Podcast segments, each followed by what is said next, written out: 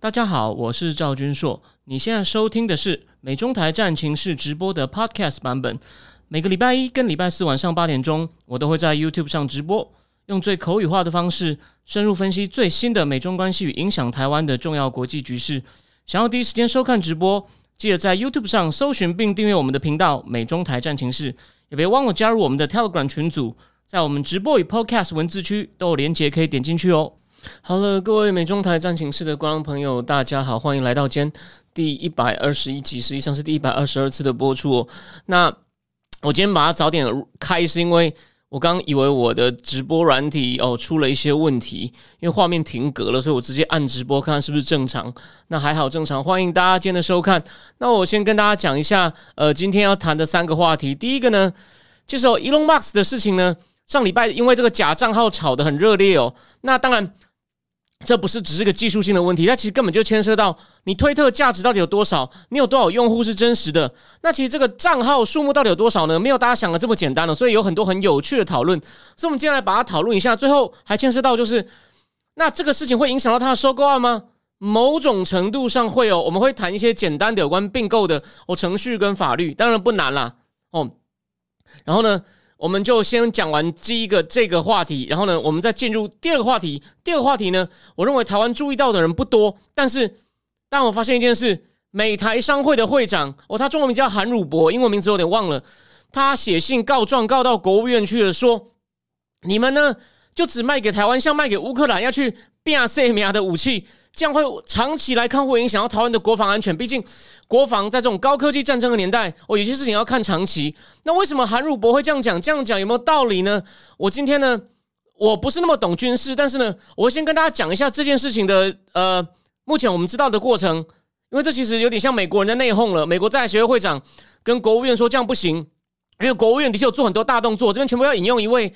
我认为他就是就事论事讨论军事，讨论的非常好。我淡江战略所博士，也就是国民党智库的，我专门负责军事的研究人，叫接种接种先生。哦，这不是化名，哦，是真名哦。接种，他呢谈了一下，就说到底，美国完全要求台湾现在就往不对称作战，就是我之前节目讨论过的李喜明将军，我大力推展的不对称作战，英文是 overall dis。Defense concept，这样对不对呢？我们来看一下一些概念，就说短期内也许没问题，但长期来看是有问题的。当然，那问题就归结到到底我们是要全力准备短期内等中共来给他迎头痛击呢，还是要对我们的国防做更长远的规划？这这老问题嘛，社会科学没有一定的答案，看看你的前提哦是什么。那再来呢？以我本来以为我今天重点要谈澳洲大选，后来我发现呢，其实几句话就可以讲完。之后我会很快提一下。再来，这个枪击案呢，引起了很多讨论。刚有人在聊天室，谢谢你提醒我说，对，有两位，因为我的节目，谢谢大家哦。这这从乌俄开战以后呢，有明显的呃收视率、点击率都有提升哦，但是。跟那两位真的红人比，还是有很大的差距哦。那那两位呢？我有一位是长期这个 podcast 的国际关系，就新闻类的长期的前三名，也专访过蔡英文的哦。我没有啦，在他的脸书跟 M One 点上，竟有写一些评论。诶，我我大致上还赞成，认为他这次的观点我也不赞成，但是我觉得他好像可能也不是故意的。那另外一位那位曾经在纽约当过资深记者呢？我认为他把国际新闻普及化，其实有他的一定贡献，但是他的问题就是。深度不是很够浅的，常常怎么讲？有时候会犯一些不小错误。那为什么呢？其实他跟汪浩老师当年在公示辩论川普要不要支持川普的时候，就已经看得出来，汪老师才讲几分钟，他根本就招架不住。那个、那个、那个表情就是，she cannot handle it。我等一下有机会我们再讲一讲。那但这个枪击案呢，我跟大家补，就是我反而觉得是他们两个台湾这两个这两位国际新闻的红人哦。写了一些评论以后，才开始延上了。那我会谈一下我的观点。那我会我会再提醒大家，我这次我认为这个枪击案一些哦比较哦有趣的事情。好，谢谢。有人问我，大家插头插了吗？哦，谢谢你提醒，插头已经插了。好，那我们今天呢？哦，对不起，再补充一件事情哦，因为下礼拜四我们要进行第二次深度直播的试播。那因为我礼拜天晚上呢，有从日本回来的朋友经过隔离，终于出来了，我们要好好吃个饭，所以我礼拜我礼拜天呢可能会。我礼拜天等于少了一个一个时段去准备哦，那所以礼拜一的节目我想过，我本来想说要不要干脆暂停放一个假，后来我觉得哎，可以做一个不错的妥协。我第一个题目还是会仔细讲，因为拜登来了，然后不能理论上真的不该停，因为你看，如果我礼拜四又讲书的话，那就一个礼拜没有讲时事，这很重，这这样不行。我主要讲这个主题。第二个主题，这个我不用准备，我准备很久了。但我们注意到，好，这边先听我插一个话哦。我无意间就翻到我两次，呃，几个月前我跟一个网红海巡博士大吵的图哦，他就讲说，哈，我在宣传郭文贵的阴谋论。啊，我就写说，哎，我去回顾我们两个吵架内容。他说郭文贵是阴谋论，但你知道郭文贵以前闹到 Josh Rogan 的书里面，这我应该提过吧？澳门永利赌场的老板 Steve Wayne 跑去跟川普说他是强奸犯，这在这在那本《天下大乱》书里面写的清清楚楚。结果我才写，我在脸书上写完这一则，帮大家复习一下，说你可以不喜欢他，郭文贵也有争议，他讲的些事没有发生，但中共为什么那么想要他？哎，Steve Wayne 昨天正式被司法部起诉。所有报纸、大媒体都报了，而且还有两家媒体《Washington Post》跟 Reuters 讲说，他就是接受孙立军的委托。孙立军也是郭文贵直播里反复点名说，孙立军要把我遣返，想办法还跑来美国游说我，假装来开什么中美警察合作会议。其实中间打电话给给郭文贵，他有他有公布过这个录音。当然，孙立军现在也下狱了。你有没有看到？反正狗咬狗，最后没有人有好下场。那。有些人可能不喜欢他，觉得他不可信，或者还炒作什么洗币，这我们先不谈。但我只要讲一件事情：我们我讲过，我们的节目有一定的立场，但是我们是讲证据的。我只是要讲证据的。什么证据呢？就是目前为止，想要跟郭文贵打对台的人，很多都已经下场很惨。你看，孙立军被关，孙立军被已经被关了，然后还有什么？还有一个人叫郑介普，是澳洲移民到澳洲的有名富商。他在二零一七年也是出来说啊，郭文贵欠我钱不还的赖皮啊，没有伤到。哎，我认为说不定真的，我不是盲目挺他。哦。郑介普被澳洲驱逐出境，因为当中共代理人。You see，这只是其中几个例子。然后呢，之前还有一个有那种各种黑锅的网站，还有一个我这边再举一个很好笑的例子，有一个网站叫做。劳伦斯玩推特，有一次说：“哇，我有郭文贵，你看我们看郭文贵游艇 Lady May 的 GPS，你看他已经跑路了，跑到巴拿马了。然后呢，台湾有一位网红，我不要明讲，因为我觉得他他这只是个失误，我不会，我不是要把他拿出来说啊，这个人就这就不行啊。他呢就转这劳伦斯推特说啊，郭文贵果然得罪了 Giuliani 啊，现在坐游艇跑了。我马上就说你被误导了，这种东西多到不得了。Why？你想一想，他的。各种以后我再跟大家，就是我们礼拜一呢，前半段谈拜登的亚洲行，后半段呢谈一谈 Steve Wayne 这件事，还有到底有几几件想要遣返郭文贵的事情已经被被法律认证。我们只讲有证据的，哦，一些传闻呢，郭文贵当然蛮多缺点的，他讲话跟川普一样，有时候不用脑。但是呢，就是比较有争议的部分不谈，我们只讲确定的，然后由你来判断郭文贵到底什么样的人，好吗？这样我就可以准备一个题目就好，因为另外那个我可以。我最后再讲一次嘛，其实我被郭文贵点过名，为什么？因为中共想打击他的夏叶良跟台湾的央广做一个访问，里面乱讲一通，我就大骂，因为那个制作人还把他节目给我。夏叶良的那个访问现在撤掉，因为在郭文贵在台湾现在有组织，他们就抗议了。郭文贵在那个节目里面最后说，他因为非法募资案很快会被 FBI 起 FBI 起诉，很快会去坐牢。夏叶良是十二月讲的这个案子呢，他讲了快一年多和解，我讲过嘛，和解书只有七页，他犯的。虽然要赔点钱，但就和解，那个罪真的不轻不重。和解书只有七页，应该是小案子哈。如果有懂法律的觉得不同意，你可以反驳我。好，讲正题。Elon Musk，然后聊天室还有人在讲说，人民币要减少习近平版面这件事很有趣。梁家和我可能最后也有时间，我们会跟来讨论一下。但我们先讲正题。最近大事太多，我最后呢也会讲一下有关美中和解。就就耶伦要撤关税，说不定也跟国内的权力斗争有关系哦。然后这是郭文贵放的料哦，跟底下参考不一定对哦。我说了，我支持他，但不是他讲的都全信。他反对疫苗，我觉得有点过头。好，先讲正题。Elon Musk，Elon Musk，大家知道上礼拜他就说这个推特收购，我要先 put on hold，先暂时暂暂停。为什么？因为机器人账号很多。那其实这很关键哦。华尔街日报就说你在争论他到底有多少。假用户，那就等于在争论这公司到底值多少钱呀？因为这种社交媒体就是要很多人用哦，影响力才会大。就很像我的脸书呢，因为我我我都写的比较短文，然后不像这边打个岔，某位要被我告的那位美国多所大学教授呢，他针对枪击案也写了一篇充满意识形态，又是那种赵少康就靠外省人吃香喝辣，我就台湾人就被欺负的。我在一个群组里面看到一些连支持民主党、支持拜登的都受不了，说这种二分法只是挑起更多仇恨对立。你有没有看到这个人就是搞中共的方法，只是他套上抗中保台的帽子，连 连左派的他的同道都看不下去了。我改天再仔细写。但重点来了，就是说，那有一份两千二零二零年的研究呢。哦，有两个人，他们看了推特几千个账号，包括有几百个政客，哦，他们被认证的账号，还有一些明显的机器人账号，他们做出一个结论。他们做出结论就是来推断什么是真，什么是假的。那个哪一个账号是真，哪个假账号的结论呢？哎，被发现并不精确。为什么呢？哦，有的是真账号被误认为假账号，哦，也有假账号被当真的。所以，我光举例子就知道很难。那在二零一八年的那个最有名的科学期刊、最顶尖的 Science 呢？他看了从二零零六到二零一一七在推特上的十二万六千则故事，哎，这样本蛮大的哦。你知道结论是什么吗？人比机器更容易散播假新闻。所以 Elon Musk 这样问呢，可能并没有正中红心，但我觉得他可能有别的动机啊。那我们等一下再再讨论。然后再来，还有一个专家，他叫是城市设计师哦，叫 Darius Kazimi，这可能是中东裔的哦。他是就是他自己有创造一个如何去判定对方是不是机器人的城市哦。后来，然后他不但创造这样城市，还去研究网络上到底什么是假账号，什么是 bot，什么是机器人。那他就他就告诉这个访问他的记者说：“你要确定是不是机器人账号呢？有两个很大的问题。第一，你断定它是不是机器人的程序啊，牵涉到一些大众不知道的衡量方法。哦，第二，用机器学习，就是教机器去去给机器一套演算法，让它来判断是否这个账号是机器人。这个演算法呢？”其实它归根到底还是以人类的判断为基础，而人的判断会错。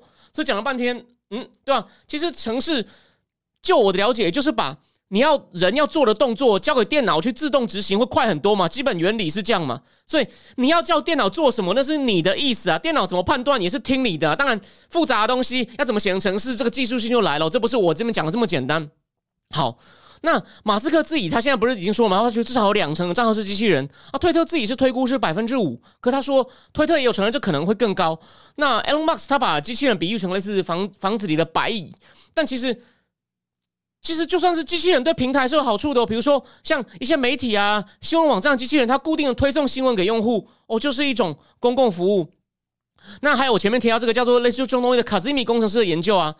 人类在抓机器人的时候会犯哪些错误呢？比如第一，有一种把潜水的偶尔才发一个文的，哦，他其实只是潜水，能不能读推文的就就误认。我讲个我讲个消息嘛，很有趣嘛，大家就记得潜水的很多啊，在韩国韩韩韩国韩对韩国韩国瑜没有选上总统的时候，马上就有人喊说：“哎，在韩粉社团里潜水的，赶快出来哦！”哦，就类类类似这样子。然后打个岔，聊天室现在有人说。那个 Elon Musk 今天讲了很多，讲说他中央表态支持共和党。哎，这个我们等下来讲。我是不是提醒过大家？我在两个礼拜前讲 Elon Musk 的动机的时候，不是有提醒他为什么要收购推特吗？我先讲的，后来你看他的政治表态跟我的预测有不一样吗？应该完全一致吧？好，但好，我们不要花时间太多吹嘘我自己。你看潜水的，偶尔出来冒出来的呢，就就把他误认为是记账。还有呢，不是英文为母语，就要推推文呢。会写错一些英文字的，吼，也会被误认为机器人。还有呢，疯狂的粉丝一直贴文。哎，我们这边这是讲推特，我们举一个脸书的例子哦，这个真的更好笑。有一个人哦，我不讲他是谁啦，虽然他不在业界，不他是正大东亚所的博士。他说，他就他他其实哦都是西瓜喂大喂大边，他的判断都很。都很多很爱讲一些学术理论，可他判断实际现象的时候，他用理论全，他用我理论去判断现象，常常都错的很离谱。他也就说，像何金啊、大马喜李显的老婆何金，就之前大马喜的老板嘛，哇，他的脸书一定有一个专门的秘书网军部队，他帮他弄啊。结果你去看何金的脸书，很像韩粉，会密集发文，发的东西非常小，比如说。哎，你的指甲什么颜色代表你的人格啊？呃，狗狗会对你做什么亲密的动作，代表它很爱你啊？像这种东西，它会连续发，那根本就像有躁郁症哦。我的我的朋友就是网红侠侠女艾米胡就说，这这哪里像一个全世界很大的基主那种主权基金管理公司的 CEO 或者是那个总理夫人啊？这就是像个韩粉一样啊。所以你看。疯狂粉丝贴文，他其实是真人。你看，你知道那怎么会像一个政治学博士说啊？何金背后一定有那种专门的秘书帮他处理网络战呢？何金根本就像一个有躁郁症的女生在那乱贴一通。再来就是亮点了哦。虽然我今天重点不是讲他，有一种账号叫做 bur burner account，什么呢？我先念原文：accounts owned by real people so they can engage in objectionable behavior such as harassment。真人拥有的账号，所以他们可以匿名从事一些。让人反感的行为，比如说骚扰，或者是霸凌，像陈时奋还有跟他合作的陈芳宇，我这边再讲一下，我刚刚讲到那个连有人都受不了，跟他同一边的受不了陈时奋的群主，我不是讲过吗？我前天就直问陈芳宇，哦，我没有在节目讲过，我说为什么陈时芬写一篇匿名的，说我是共谍，每天晃来晃去，生活优渥，哦，吃吃吃日本料理，然后呢，节目内容很差，挑拨团美关系，为什么有你你跟我吵架给他的截图？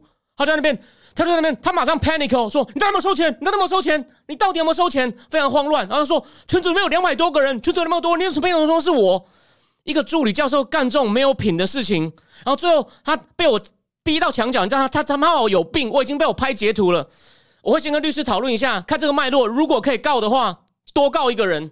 哦，对不起哦，你但很少听到 podcast 有人一天到晚说要告人的，但是自己做坏事被我逼急了，骂我有病，大家觉得该不该告？好，我们回过头来，呃，有人问说这个工程师的文章其实只是就是那个华尔街日报去访问他了。好，那再来这个，所以呢？据我讲的，就是很容易判断错嘛，所以 Elon Musk 就说，你广告主根本就不知道我们的钱是花在真人账号上，哎，他认为他要搞清楚，不然我不买，哎，这个担心是合理的。但是这个工程师叫卡兹米，他认为哦，推特已经是相对开放的平台，你可以在上面过过各种研究。推特之前呢，也不介意铺露自己的问题，哦，希望自己大家。在大家的监督批评下来变更好。比如说，在一九年的推特就表示，他需要更多投资来清理用户，那时候造成股价大跌。也说过要从公布每个月的用户数改成一个呢，就是一个专门术语哦，叫做公布，就是每一天都可以转化成收益的活跃用户数，这个叫做 monetizable daily active user。我等一下还会反复提到这个概念哦，就是在意思什么？这四个字是什么呢？真的会看广告的啦，不会让你广告白投投到机器人上面去的啦，而且呢。和脸书 IG 比起来，推特对用户数呢也公布的很保守，这样呢才不会画大饼给广告主。所以我看到华尔街报道，意思就是跟就是有点只说 Elon Musk 有点在鸡蛋里挑骨头了。像像推特上个月还修正了几个季度的用户数据，因为之前有很多是同一个很多账，就是很多账户是同一个拥有的，都没发现做了一些修正，有点像校正回归。那我们再看一下脸书的情况。脸书的最新的一季的申报，就申报给证监会说，我们全球大概百分之十一的用户是重复性用户，大概百分之五是假账号。但脸书也承认哦，我们到底怎么样算出百分之十一跟百分之十五呢？其实很难衡量，我们自己计算有错误的可能性很大。OK，那再来，我们从更 general、general 更高层次的观点来看这个问题哦。对于社交网站来说呢，影响股价就两个数字了：广告收入跟用户数。那理论上这两个是携手并进的，但如果其中一个有变化呢，就可能会影响股价。所以脸书不是去年大跌那次吗？Mula 就写了一篇很好的文章，那篇是免费开放的，我就看了。但是呢，广告收入可以客观衡量，诶，用户数呢？诶，这是我们今天很快讨论一下的。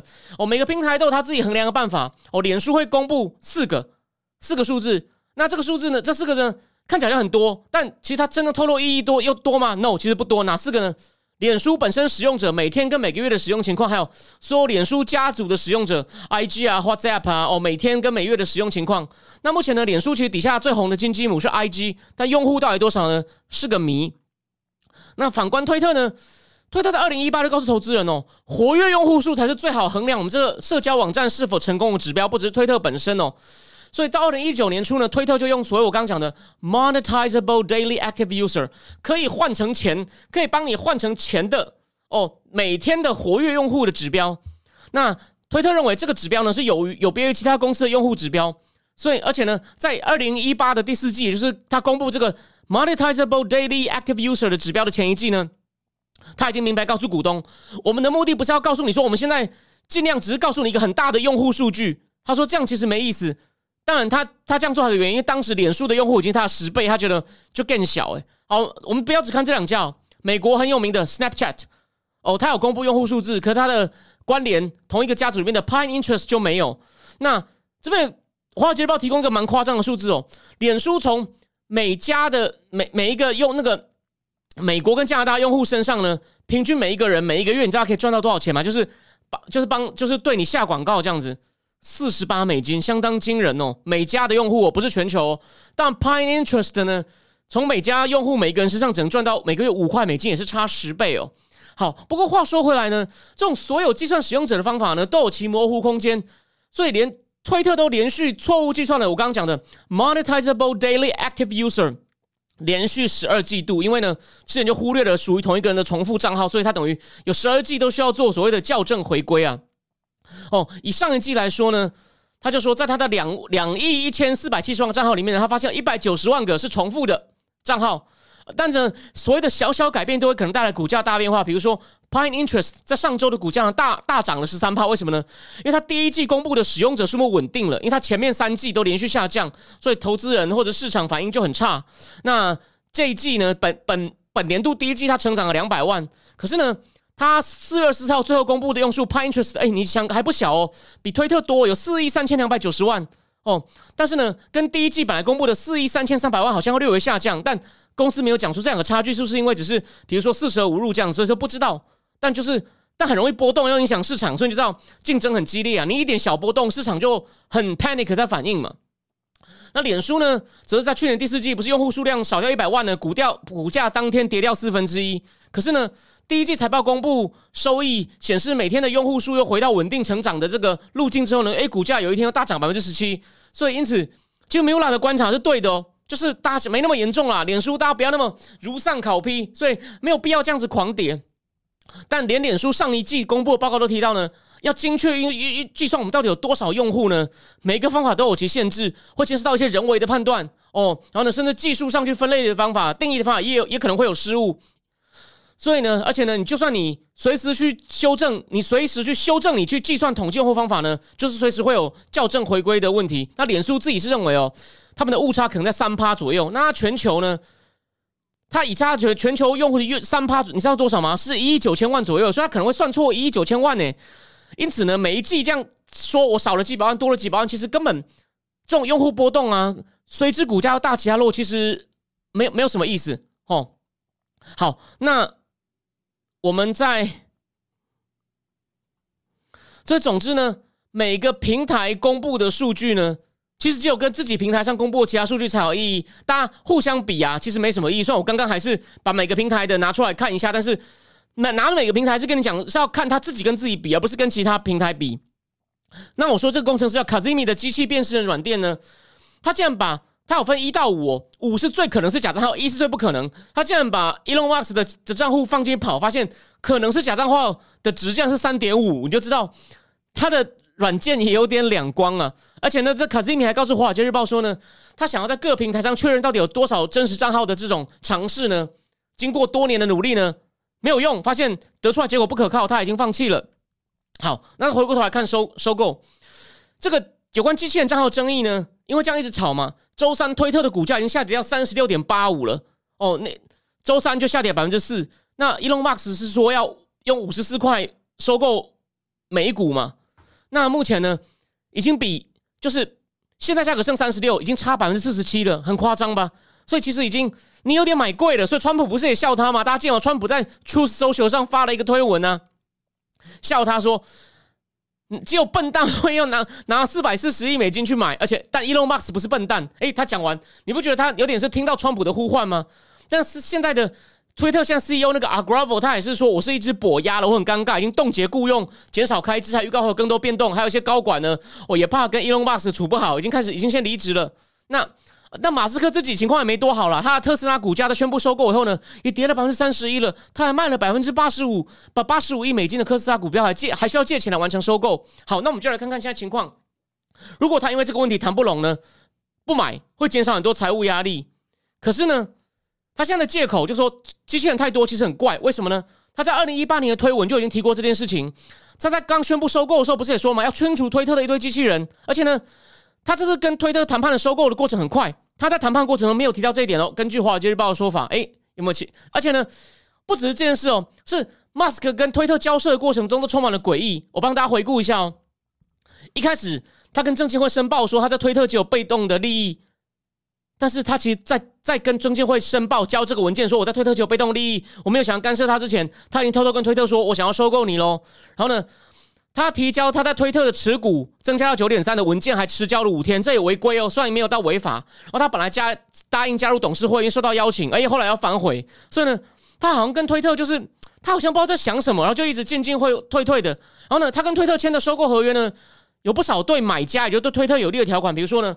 放弃尽职调查，这个英文叫 due diligence 嘛，就很像你买一个公司，那你要知道员工素质怎么样啊？有多少专利啊？到底机器折旧的情况如何啊？对市场市场对这公司的评价如何啊？你都要一个个查一查，跟供应商的关系好不好啊？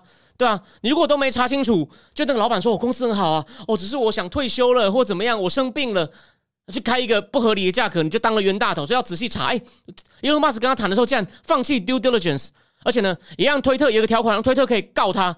如果他想退出的话，这个告他的行话叫做 specific performance，就是只要推特的表现在谈收购期间呢维持一定的水准，你就不可以说，哎，老子忽然北宋我不位啊，你这样会被告。那就常规哦，如果有更懂法律的人，你你是律师，但我想律师应该比较不太会看我节目。叫说，如果他说你用启用这个叫 specific performance 条款去告 Elon Musk 说你你你毁约我明明表现还不错的话呢，通常是往两造协商的方向走，就是 settlement。那他们还有另外规定，毁约不买或毁约不卖的人呢？哦，林宥嘉不是说说谎的要吞一千根针？这个呢是说，你毁约，Elon Musk 说不买，或者是推特说我不卖的，就要赔对方十亿美金。但对 Elon Musk 其实不大了。那目前看起来呢，Elon Musk 只有在三种情况下能赔十亿美金就走人。第一，谈了半天，主管主管机关说不许收购，我就很像当初不是高新加坡的博通要收购高通吗？最后被驳回了。哦，这就是就是其中一个，或离职。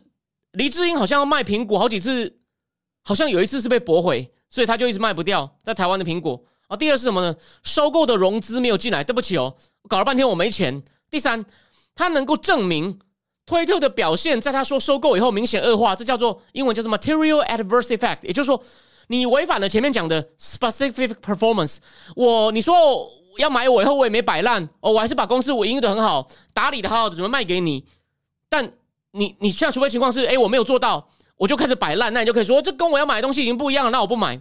那所以呢，Elon Musk 的律师可以援引这条，就是我说的 material adverse effect 去援引来说，哦，推特机器人账号太多，就是就说，哎，你的表现，因为你表现有些是灌水是假的，哦，或者是说推特给证监会的资料不真实，这是他的律师可以引用的论点，但会不会打赢不知道。但通常就像我我还有法律界这种搞并购出现法律纠纷，都是往。双方去调停和解的方向，那推特是能够去告马斯克来强制他一定要你一定要买，你不可以说不买或者提供公正的补偿。但是呢，推特要告赢也也很难，就马斯克可能也不好不容易走，推特要告赢他很难。所以老话一句，会走向哦两造和解。不过呢，这边的华尔街日报提醒大家哦，马克思马斯克有犯一个错误，他们当初订的收购合约有写说，你不可以在推特上一直骂我们。哎，他最近其实有些东西越界，还放一一坨大便去呛推特 CEO 嘛。不过呢，目前推特不想在这种小事上闹，他只是一心想完完成收购案，所以呢，目前看起来算有变数。好，我们现在预告一下，这个就供大家参考。第一，就是快速的夏天完成收购；第二，双方进入所谓的调解协商阶段。如果马克思决定不买或想压价，哦的话，如果他决定不买或想压价，一两边要调解协商。不过这边提醒哦，就法律上看，如果收购的合约有明确规定，可双方对合约内容方争议时，都是靠协商调停出一个协议，协议让收购价格减价，或者是伊隆马斯赔一笔钱走。我最后举个举个例子哦，二零一九年，LV 法国那个法国首富哦，那个叫做，算我一下忘了他的名字。Bernardo，Bernardo，就是我说当年欧兰德要加富人税，欧兰德总统他说这么贵，那我搬去比利时好了。哦，这个税是被马克龙取消才留下来的，他真的是世界前几大前几大首富。好，我继续说，他在二零一九年出价一百六十二亿哦，要买 Tiffany 的 LV，我讲错了，LV 推一百六十亿美金要买 Tiffany，就二零二零遇到疫情。Tiffany 的业绩大减，他就说你没有维持你的 specific performance 啊，哎，但没有互相有 Tiffany 就告 LV，然后 LV 也反控，最后呢和协商 settlement，结果呢，哎，LV 还反控说 Tiffany 说你表现变那么差，我怎么买？结果很戏剧性哦，LV 其实高高举，轻轻放下，只把那个收购价格从一六二减减四亿减到一五八亿，其实很少，你看连百分之十都不到，哎，就买了就结束了，哦，因此。大概就这样，所以我认为还有的走哦，顶多双方再闹一闹，最后又又和解吧。哦，我认为那最后讲一下他的政治表态，你会发现我在两个礼拜前讲的时候，我说他为什么要买，他觉得左派太偏了。我讲完三个小时后，他不是出了一个漫画，说民主党的左派已经左到不像样了，然后现在要说他要投他要投共和党，所以就是你有没有想过，他表面上看好像只是因为他那么有钱，大家觉得他是不是要赚钱，或者是其实他是看不爽推特，想要修理他。为什么？也不是说他那么，老实说，我没有我没有必要去告那两个。虽然我一直骂他，我有点像是争一口气。但伊隆骂他不是争一口气，是美国，就像我刚刚讲的嘛，你要有一个公平公正的选举。对啊，我不认为他一定说一定要共和党赢，可是你至少让大家心服口服吧。那你推特这样子乱搞商文，都是一些左派觉得自己世界要听他运作的人做。这样都你包赢啊！你你控制演算法，你控制谁定义谁的假讯息，你控制什么时候可以删文，那这样子这国家还得了啊？所以他呢，当然他也有提到说，哎，中共的微信运作不错，我觉得这个不叫亲共哦。我自己客观都认为微信有它的优点，我不是第一次这样讲啊。如果比较久看我节目，我不是讲了吗？我说中共的电商是蛮强的，很多应用做的不错，虽然我觉得它没有什么原创性，因此。伊隆马斯他直接提醒，就推特你们呢，不但假账号多，商业上的营运呢也不好，为什么不能够把微信的一些好的 feature 移过来呢？这个是有道理的。当然，我们希望他能够多一点反共。不过他目前特斯拉这边那么大，也很难了。我觉得他只要不要亲共哦就好了。但你们发现他最近一连串政治表态呢？甚至我就怀疑他决定拿这个假账号来做文章，说不定是被这川普讲的。Only stupid guy will buy Twitter at forty four billion, and Elon Musk is not stupid. Who knows？他是回应这个？Let's see。所以，anyway，我认为我对他揣测的政治动机，从目前 Elon Musk 的言行看，算是正确，所以没有浪费各位时间看我的宝贵时间看我的节目。好，那我们第一阶段呢，先讲到这边，我换一下标题。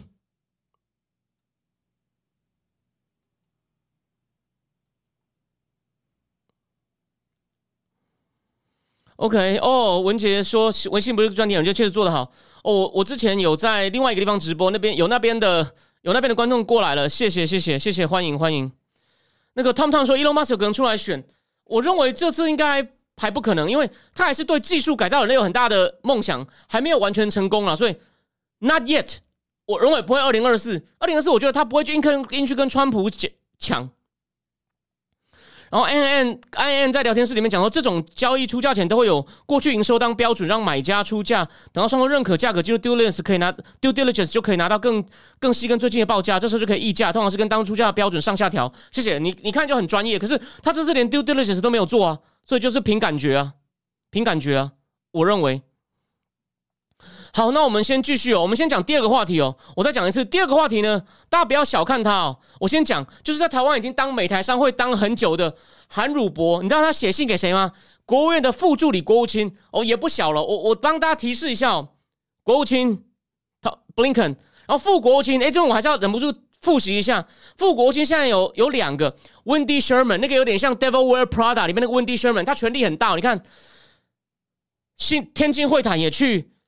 也去跟俄罗斯外长谈判，你看他两个战场都负。他以前在奥巴马时代是负责伊朗核协议的。第二，然后呢，你看，所以但是他是谈伊朗核协议出身的。第二个是谁？Victoria Nolan 是奥巴马时代颜色革命的时候的负责东欧的助理国务卿。所以你看，两个副国务卿其实都是负责欧洲啊、中东的。所以你说拜登政府有多重视印太呢？Blinken 难道又懂吗？还好吧？你看。国务卿、副国务卿、国务次卿哦，川普时代派的国务次卿来，那个 Crack 来台湾谈那个干净供应链网络哦，再来就是助理国务卿、副助理国务卿排第五的韩汝博写信给副助理国务卿，副本有寄给谁？国安会、国有国防部，还有一些国会议员，还有台湾政府。大意是说，你拜登政府现在呢，只提供第一 day 的武器给台湾，会无法应付平常的灰色战。什么叫第一 day？开战日，中共全面的进攻，就跟。俄罗斯进攻乌克兰，虽然俄罗斯其实他这个进攻的那个阵势根本没有想象大，因为坦白说，就普京没有钱了，他也不知道军队腐败那么严重。那当然有个代表性的事情嘛，大家之前不是连我都判断错误，因为那个讯息不够嘛，说 M 幺零九 A 六的自走炮不卖了，因为说产能吃紧要优先给乌克兰。哎，这个我说了嘛，很遗憾，但是合理。只是你看，就是有坏坏效果，你不能喝阻普丁，就影响到台湾。但这不怪你。但现在发现水很深啊，套一句现在台湾最流行的话，水很深呐。美国不是要改给海马吗？改改那个海马海马海马火箭炮，可是呢，这次要卖给我们海马呢，不包括射程三百公里的陆军战术飞弹。川普时代卖的海马式火箭的十一台发射车有，这次呢只给只有七十公里的，这我们最后再谈。但这后来为什么事情变了？我说我的判断错了，因为后来原厂生产 M 幺零九 A 六，它是有它有很棒的电脑系统，可以自动跟其他的那个自走炮连线，也可以锁定敌人的目标。制造商说我们没有产线拥挤的情况啊，你美国政府在供销诶，所以呢，而那美国政府为什么这样做呢？美国人我认为在二零二七年，他们认为二零二七年二二七年前前，中共会动手的几率很大。那个 Mike Milley，我们先不管他很政治了，Mike Milley 我以前骂过他，他认为很有可能，因为二零二七年也是中共建军百年，他们可能希望二零二七年以前就有有就有所建树。然后太平洋司令部也是司令也是说未来五年很紧张，所以他们希望在二零二一二七年以前呢，台湾要买可迅速成形成战力的武器。啊这个题目我们前面讲过，可能干嘛？果然闹闹开了。所以我前面为什么我一定要挑这个拿出来讲？因为这不是开玩笑的。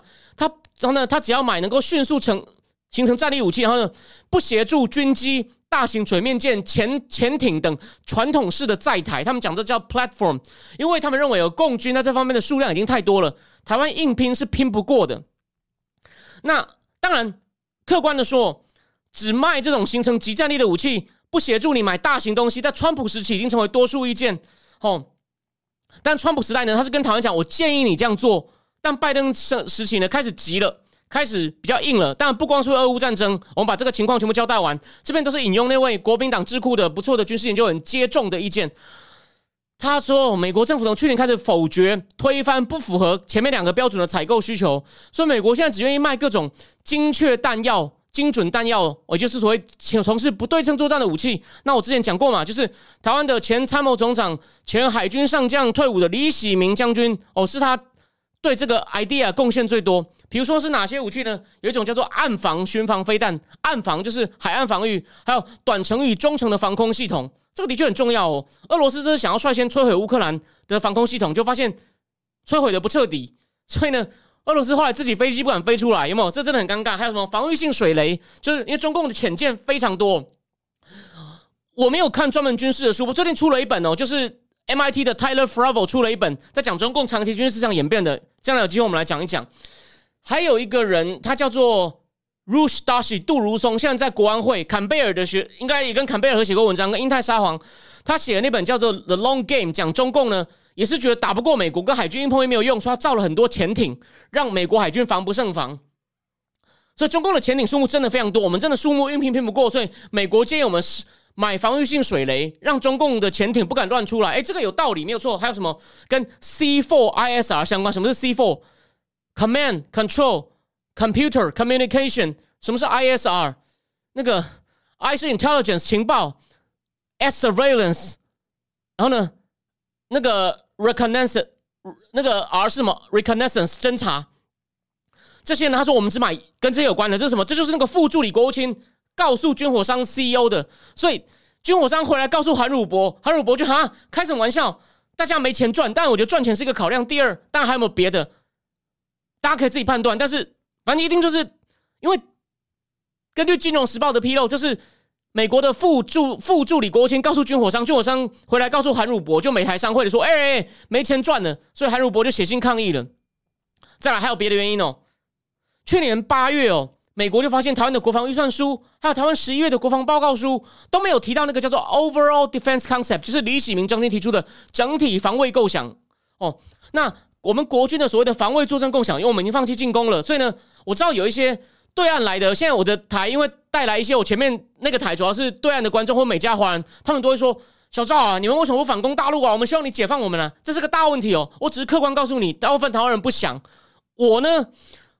我是认为，如果我们有足够军力的话，可以列入考虑吧。我们现在军力不够，所以呢，拍谁？你们先自救吧，吼！但是台湾人也甚至不一定希望看到中国民主化这大问题。今天没时间讲，他们觉得中国民主化可能会变得更想统一。我认为不一定哦，但是只是提醒大家，这个问题其实很有趣。我们将来有机会哦，来来来来来讨论。然后呢，其实所谓的防整体防卫作战构想呢，在李喜明时代呢。总共有十二个字，台湾的台湾的防卫构想都有十二个字来总结我们三军要怎么样去做防卫作战嘛？以前叫做战力防护，就是我们那些大型的载台啊，战斗机要躲进加山基地啊，然后海军可能也要躲起来，躲到东边去啊。滨海决胜，滩岸歼敌，就是你靠近你们海空军靠近的时候，就把你我们就赢你。然后呢，如果你还剩下还没死的，靠近岸几就把你全部灭掉。哎，可是呢？到邱国正时代，就现在换了这个老陆，邱国正部长变成战力防护、联合制海、联合国土防卫。你看这样很空泛吧？就是我们陆海空三军联合在海上有优势，然后呢，联合把国土守住，就没有那么具体了。等于呢，他说这个这个意思就是要把传统这种把资源从这种整体防卫构想 （overall defense concept） 的不对称战力呢，移回传统的这种在台式武器、大型战机、哦战舰、潜艇，而且呢。不止这样，去年的国防政策会议有就台美一起开的，美国已经推翻了，就说美国同意台湾才编预算的不成文规定，就是就算你有预算的，我一样把你 cancel。比如说反对已经同意出售的 MH 六零 R 反潜直升机，我们国防部长只好假装说啊太贵太贵，我们本来就不要买了啊，没差啦。然后呢，纽约时报还透露，就官员告诉武器制造商，就是刚刚我前面讲的会议哦，副助理国务卿直接讲说，你们不要再去跟美国政府讲发出口许可给台湾。我不要铺，因为一定要出口许可。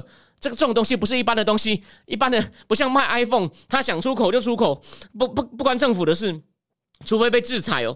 你看，哎，我那个《纽约时报》也揭露了，就是这就跟那些军火商，美国官员跟军火商说，不要跑来撸这个，不要跟我来那边撸这个出口商许可。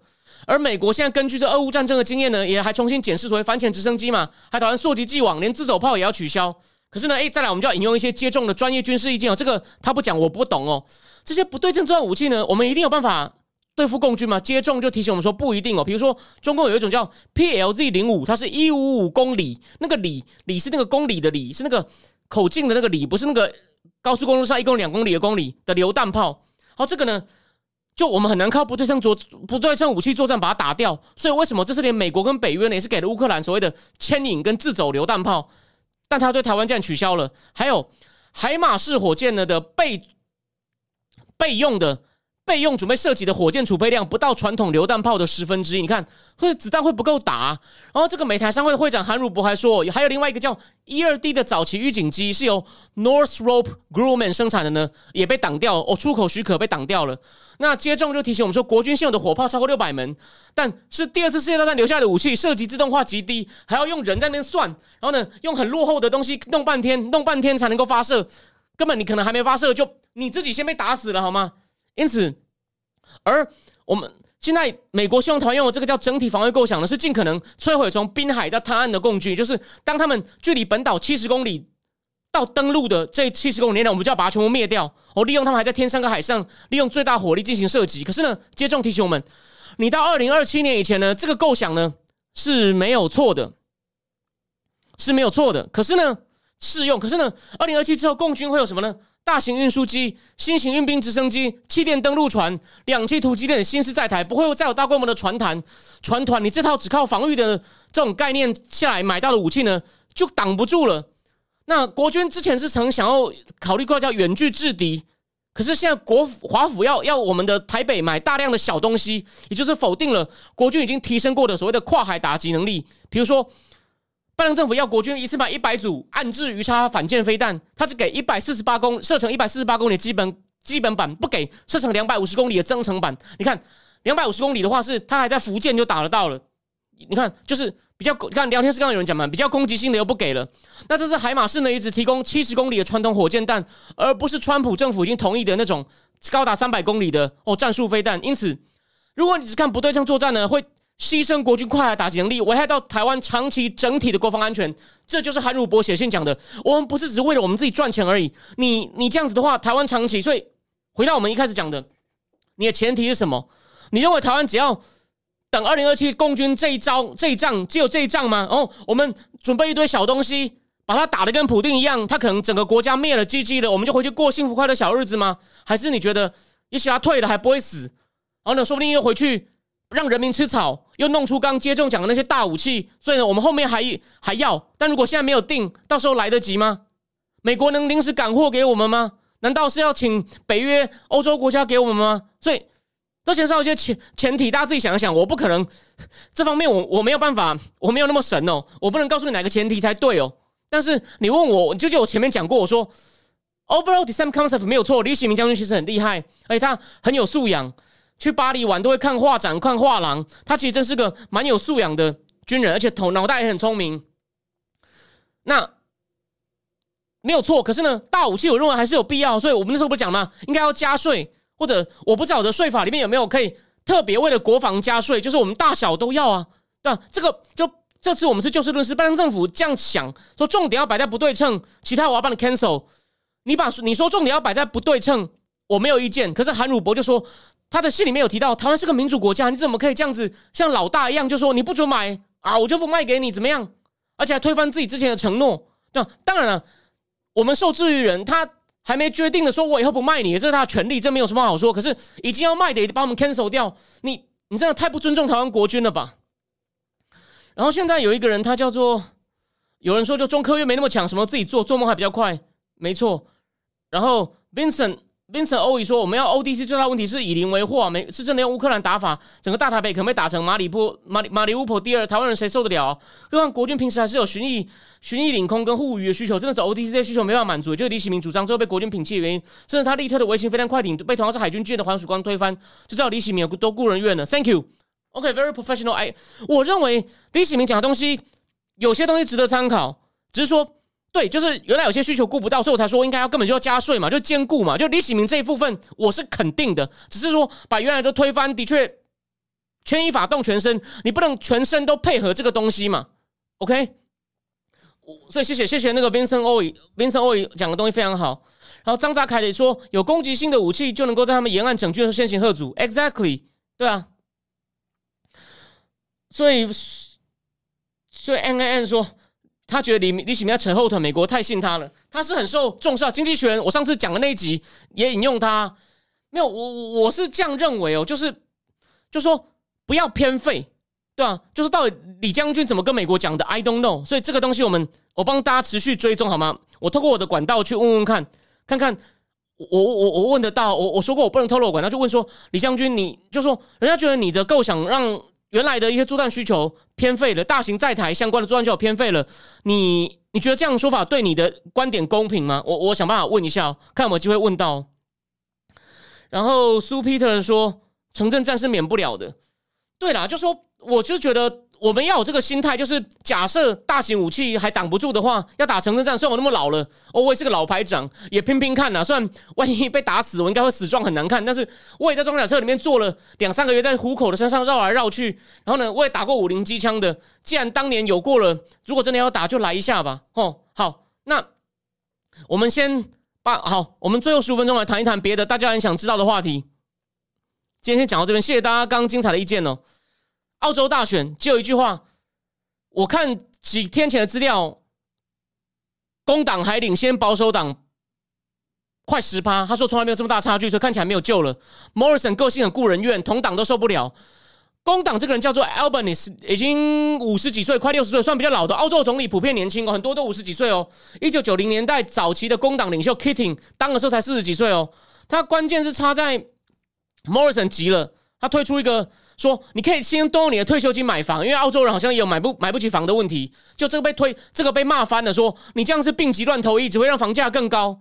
然后工党呢，以前也被认为说不懂经济，其实工党现在政策蛮温和的，所以这个工党领袖呢蛮有人缘的。哦，花了很多时间调整工党形象，然后目前民调也很高，所以看起来工党会赢回来。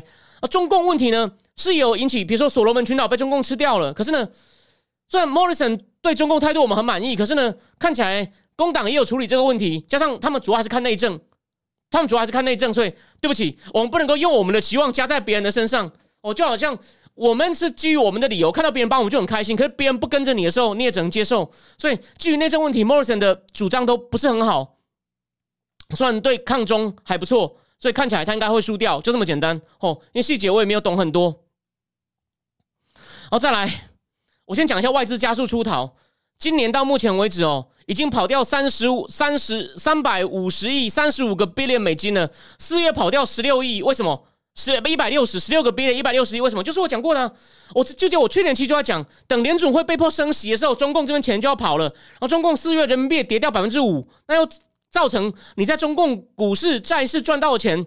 又人民币贬值，你等于？获利又少了，大家开始在跑了，看起来挡不住了。封城要不要解封？遥遥无期。有好戏看了，今天先不止。所以为什么可李克强现在坐不住是事实，只是反弹力量没有我讲的像老登像在编故事讲那么大。但是他们的确要反弹。但我们看到报纸都开始 highlight 李克强，他跑到云南去，故意不戴口罩。而且我今天跟讲一个大家一个最有趣的，这只是供你参考，连我都我希望郭文贵讲的真，但是我不确定。他说为什么现在你知道是谁说服耶伦就是降关税吗？因为他们就说。习近平是疯子，你要给把这个面子做给李克强，是谁跟他讲的？就是那个在香港泰蒙集团也在警告中共说你在胡搞，你现在经济最差。虽然我长期看好的尚伟健，他跟郭文贵有官司，还有王岐山，他们在跟耶伦讲说，你赶快做个面子给我们，我们一起把李克强扶上来啊，而走温和路线呢，我会跟你和解，就回到江泽民时代，大家一起赚大钱发大财的路线，我觉得很有趣，所以什么事情都连在一起喽。内部的现在可能内部的洗礼斗争可能。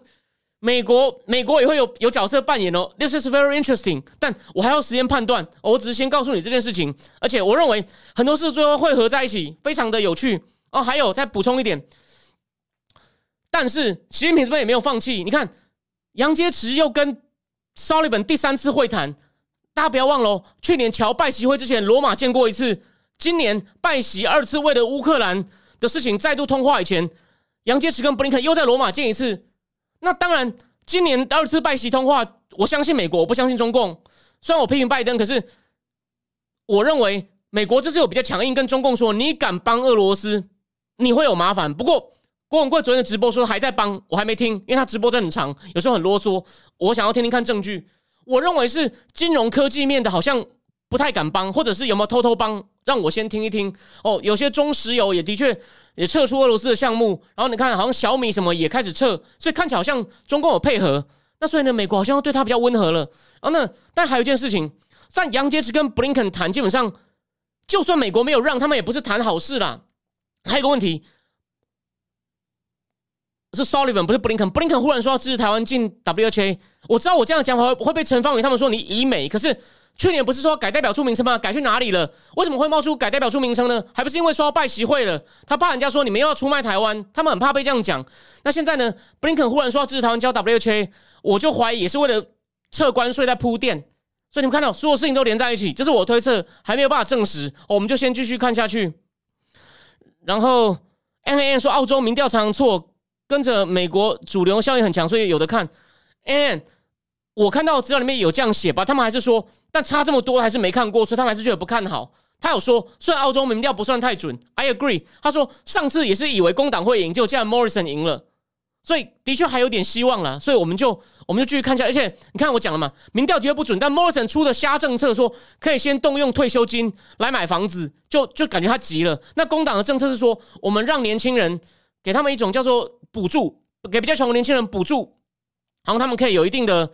反正就就是有有一定的在一个计划里面占一定的份额，然后根据份额呢来拿补助买房子，大概是这样子哦。这是这是我所知道的部分。好，最后我们来讲一下枪击案。像敏迪一开始他的问题就是他这样，这是很明显的 hate crime。我提醒大家哦，他里面他准备的武器工具非常的完整哦。你看他还记了七个日记。到《世界日报》就是要交代我心心路历程。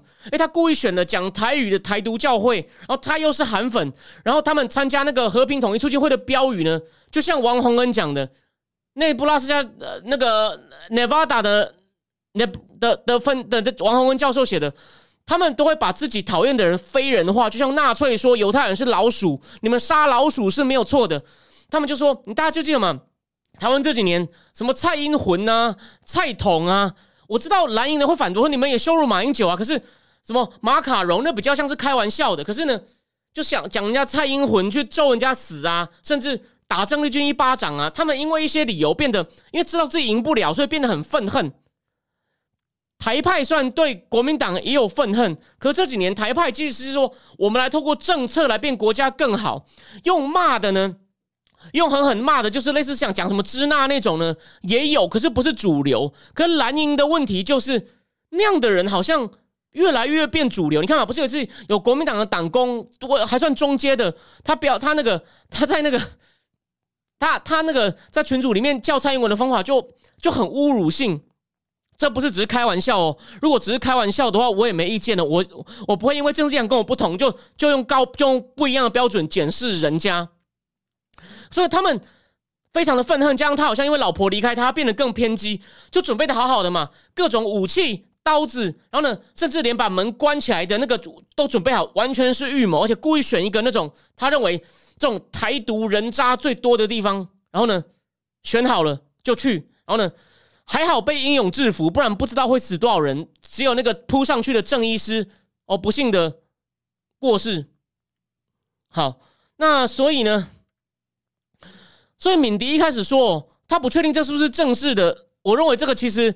蛮离谱，然后他也有一些引用错误的问题，这就是典型的 hate crime。可是我提醒大家哦，这大概是史上第一次牵涉到 Asian 这种东亚的哦，因为亚亚洲现在定义很广嘛，甚至有 brown people 印度人。可是 Asia 如果指东亚人的话呢，东亚人因为政治仇杀哦，那个如果是指一般的仇杀发生过，大家记得我在美国念书的时候，韩国人洗衣店的孩子赵成熙。就扫扫掉他们高中，扫掉十几个人，这种他是个人因素仇杀，Asian 也干。可是因为政治的情况的仇杀，就像中东人在法国、在德国的那种恐怖仇杀呢，是出于政治理由的呢。就我知道，好像是第一次在美国，就美国这种政治仇杀不少见，可是是 Asian，而且呢，对同样 Asian，所以。台湾人就在争说，到底美国人以为他在中国出生的，不对啊，他就是台湾的外省人。就是说，其实他到底是外省人，但是呢，这台湾的外省人或者他是 Chinese 已经不重要了，因为对美国人来说，不用他们，对他们来说，只要知道有一些 Chinese 会出于大一统仇视台湾人，仇视这种可能倾向 pro independent，然后搞这种仇杀很严重，所以呢，希望能够把这个问题呢。继续的宣传，让 FBI 能够注意，把这种合统会啊也被当作恐怖团体。可是呢，也有左派哦，我看到一个中研院的左派啊，他就说，我们不应该，他短期内可能对台派有利，可是他说这样整体来看呢，他会认为你 Asian 也在搞这种 hate crime，他会对 Asian 整体的形象也不利。我觉得是那种有点左交的说法。所以我有一个学长，虽然他现在不太喜欢我，但无所谓。他中研院的法律所研究员，他学问很不错，他就说我不能接受这种说法。有有有有左派的人这样讲。呃，Gary 郭说，嘴上怎么骂也好，到现在哪个独派去屠杀统派的，就统派分子会付诸行动。我对我有想过，就说其实这样讲好了，独派的人还是有些怨恨。我我认为有，我们这里不用。但是他们怎么做？他们是对有权利的人抗议，就觉得去泼蒋公七铜像。哎，我认为这个会让大一统会觉得蒋公是民族救星，甚至中华民国派的人愤怒。我同意，他也是故意要激怒他们。可是呢，这只是比较象征性的嘛。那你大不了你也可以告他，没问题啊。虽然后来好像不告了嘛，那你要他赔？清洁费很合理啊，那就是一种表现自己政治主张的抗议行为，而不是这种仇杀。那当然，你看嘛，还有当然统派的还有什么打郑丽君一巴掌，虽然他只对个人，可是也是就是要让你感到很受辱，有没有？还有以前不是有个老兵就泼李登辉红墨水，还有统派就泼林荣七七嘛，所以他们是觉得比较就时不我与，就是台独分子很嚣张，没有错，这是孟昌是大势所趋，所以他们觉得被威胁，然后就会把自己。尤其是你个人境遇受到打击，就会觉得我会这样，都是你们这些台独分子嚣张，这种自己在那边乱连接、乱凹。那这次没想到，在美国，毕竟美国可以用枪，而且他好像有私家侦探执照，他对于这些事情好像他本来就受过相关的警卫什么的训练，所以呢，他有经验，所以各种因素加上他老婆离开他，他要加入这种政治组织，早就恨他们恨的要死。但其他其他那个合统会的人可能。我认为他们讲话也很难听，可他们可能不敢做，因为没想到这样出了一个有这种技能的人，加上要变得更偏激，然后来我们这团体以后呢，又被我们弄得更被我们惹得更火，我们直接挑动他了，他就自己自己就干了。当然有没有人指使还不知道，但我认为我客观说，我目前看到机会不大，应该是他个人行为。我认为他那个合同会也吓坏，完了我们被猪队友可能会被弄到全面取缔，但这是好事哦。哦，对对对，Gary 高说爱国同心会这样整天在一零一面打人，没有错啊。周庆俊，周庆俊。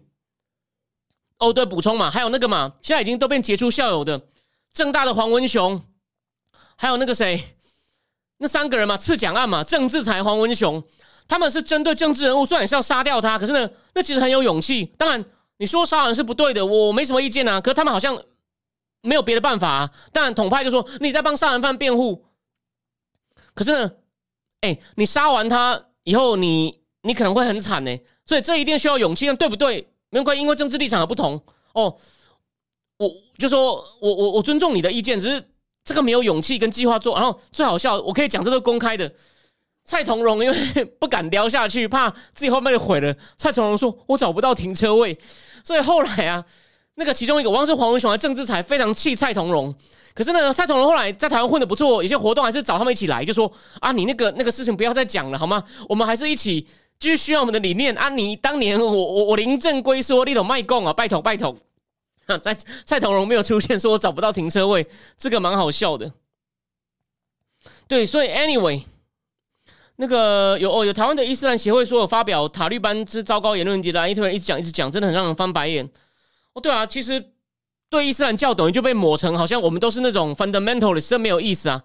所以因此呢，我只是要讲的，就说如果你要问我，就说第一，它还是有个很重要意义，就是它变成破天荒第一次 Asian 的 hate crime，而且呢，差点变成又要死十几个人的大规模仇杀。第二。变成 Asian 的这种政治社团可能被 FA 盯上哦，这是好事。第三，我认为机会不大，但是到底有没有人指使他？哦，我们可以再可以再查查看。还有，一旦我们注意到中共对此没不知道有没有表态？我不确定有没有表态。中共对这事他有没有官方表态？我很好奇。哦，如果有的话，欢迎大家帮我补充一下。然后 Gary 郭说，特别选加州方案，可能他查查过加州不会判死，但就我知道加州有死刑哦，加州有死刑，而且。他拉斯维加斯离加州比较近啊，加州那么多华人，然后呢，一定有很多公歹裔也讲那个台台独的，所以所以说这个，我认为他是又近，然后又又更多啊。因为我自己很少去西岸，我在纽约的时候的 A B C 啊，连中文都不太会讲。我我那时候遇到西岸来的 A B C 啊，中文都好到跟我们没有什么差别，还有会读的，哎，这是很大的问题，虽然只是小事，所以。他选去加州其实是完全对的，但加州就我知道有死刑，但要怎么判哦？我我法律没那么懂，但这听起来应该至少终身监禁，我觉得是合理的。OK，好，那原则上呢，我想今天呢，我就大概讲到这边哦，也就也也也也已经九点了。那再再再预告一次哦，下礼拜四讲日本的安倍经济学三支箭为什么没有用哦？然后呢？然后我礼拜天晚上应该很早就会出去，可能很晚才会回家，所以呢，礼拜一的直播没有多少时间准备，我只讲主要一个题目：拜登的东亚行的成果。第二阶段呢，是我早就准备好拿出来讲老梗，Steve Wayne 遣返郭文贵，郭文贵那时候二零一七年的战功跟被遣返的争议，我再讲一次，不管你喜不喜欢他，请问如果他是纯粹的骗子的话，为什么 Steve Wayne 还有一马基金案盗走四十亿的刘特佐？都签都参与遣返他，后来还有一个财政部前官 Higginbottom 帮忙洗钱，跟那个跟那个饶舌团体的那个 Michael Plus 那个 Fuji 饶舌团，他们一起帮刘特佐洗钱进来，付钱给共和党的募款委员会的副主席 Elio Brody 去游说司法部长 Session 遣返郭文贵，Steve Wayne 跑去跟川普讲郭文贵是强奸犯，你有没有想过？而且二零一七年就发现中共发动大规模网络攻击，攻击郭文贵。然后我前面讲到王洪恩，他在二零二零的时候，在我脸书上讲。中共在二零二零发动三三大网络攻击攻势，攻击谁？攻击讲疫情是病是放毒的。第二，攻击支持香港运动的。第三，攻击郭文贵。那郭文贵既支持病毒是人造的，是放毒的，又支持香港香港香港抗议。大家不要忘了，我最后我讲一下哦，你如果有兴趣，Google，我写过一篇，我最后一次去香港就是。反送中运动六月九号那天的游行，我记得那天六月八号，那时候我比较有空，不像现在直播写文章根本写不完。我去喝酒喝到半夜，喝醉了大骂一顿中共，然后回来以后又看郭文贵跟班农直播，他们在准备第二天要直播香港抗议。我看了以后觉得，我为什么要坐在台湾只能看荧幕跟郭文贵班农一样？我为什么 Why can I go to Hong Kong？因为喝醉了，脑子很醒，算身体很累。我买了八点的机票飞去香港，先跟朋友见一面。下午一点走进维园，我走在最前面，跟记者一起走。你看到的黎智英、何韵诗、黄耀明、毛孟静、李柱铭等人，就距离我不到二十公尺。那是我最后一次香港。哦，香港的命运后来发生什么事？我想你们也知道了。所以。你觉得郭文贵是只是中共喉舌吗？至少他改变了我，就算他是演的，他演的很像，好吗？所以，我二零一七年他怎么被中共对付？我们下礼拜一除了谈拜登的亚洲行，还有金正恩会可能会射飞弹，大家看着好吧？我刚说我已经退出那个海外加拿大人的直播节目，我不在那边做节目，可是我还会每个礼拜参加一些访谈。我十天前的预告说会有动作，虽然不是中共自己动作，时候预测算错一半，他就叫新小胖狂射。哦，看起来可能会射，但会不会具体射？如果没有，我就错了。没关系，我承认。就这样，好，非常谢谢大家今天的收看。呃，对，就像沈静说的，周清俊已经死了，染疫。然后张查凯说，伊斯兰派教义很多，也不是有基本教义派，一直这样抹真的很糟。不然台湾有多少马来西亚、印尼、马菲律宾人逃生？没错，伊斯兰就分什叶派跟桑尼派，大大致分两个嘛。逊尼派的他们的对于伊斯兰教法的诠释呢，又分四个，什么汉巴里等等分四派。然后呢，什叶派呢有什么第十二个伊玛目，他们每一代的教长就领袖政教和领袖伊玛伊玛目，有一个伊玛目不见了，他说。叫隐遁的，如果他再出现的时候，就最后审判。这跟基督教很像，叫第十二个伊玛目派，还有什么阿拉威派，就是在那个什么叙利亚的阿拉威派，那很多了，还反正有各种，总共有第第五个、第九个、第十二个伊玛目派，还有虚拟派里面还有叫苏菲派，他们靠跳舞冥想后来得到启示，所以那个一直转的舞就是苏菲派的，有没有？真的回教里面那基本这种基本教义派呢，fundamental 这个有个词叫做萨拉费，萨拉费。萨拉费，也就是那个对，叫萨拉费，叫做他们叫做虔诚的，按照字面解释教义的人。萨拉费在就是就是在在沙特阿伯就变成瓦哈比哦，对，这真的是很复杂哦。我大概知道，但是要要好好讲的话，也需要时间准备。这个我以后尤其我们复会节目，我们有一集有 The Great Divergence，在讲中东如何落后于西方资本主义。Timur Kuran The Great Divergence。如果你有兴趣的话，你可以留言，我们也可以来讲这本书，讲中东世界的经济体制如何不利于资本主义，最后慢慢落后，就变成 The Great Divergence。OK，好，最后最后我再讲一下，我们以后一个礼拜、一个月两次的付费节目呢，我主要讲一本书，第二次那本书只会讲一半，剩下呢就让开放大家各种问答，就是最发生的实事，还有呢，我可能也会讲一下我平常。随意看的书哦，就随便聊，没有那么精确，因为我还是会看一些别的书，我不能只看为了这个节目的书，因为我我我我蛮喜欢阅读的。我昨天又去成品买了好几千的书，像有一本书叫《The Great Game》，讲英法在中亚争的，我本来看过英文版，现在出中文版我可以看完，那很多精彩。他们走陌生的路线，结果哎，走到喜马拉雅山上，发现有有俄只有俄国才有的狗，就知道干俄罗斯人来过了，非常非常有趣。然后还有去到中亚一些苏丹国，禁止人民抽烟，被抓到的要把你的嘴巴撕裂。那本书现在出中文了，我就可以看的比较快的。The Great Game，像这种书，因为我也会，就如果你想知道市面上一些书的话，你可以问我有没有看过。我没有看过，我会老实跟你讲，没办法。但我我可能会告诉你值不值得看，就是我想不想买。然后就是我除了固定死记讲一本书，我会漫谈一些我最近觉得有些不错的书。吼，大致上是这样子。我希望大家哦有机会的话给我支持，就这样。但下礼拜四的还是免费的。哦，大致上就是这样子。对，大博弈。然后苏菲派也被当做异端，没有错。苏菲派也被当做异端。哦，好，那今天就讲到这边九点零六了，我等一下还要跟美国开会，因为我我最后讲一句很现实的哈，我本来一直我以前一直希望我读书读书赚钱的赚钱，但我对我工作业务工作呢，其实已经做的很累了。如果有够多人支持我的话，我就可以迟早，我就可以早点把它辞掉，专心做这些。但是大家不要有压力，你觉得值得再说，就这样。好，今天做到这边。哦，最后谢谢 Dim Sam 先生。好，我们就讲到这边。哦，我们下礼拜一见，晚安。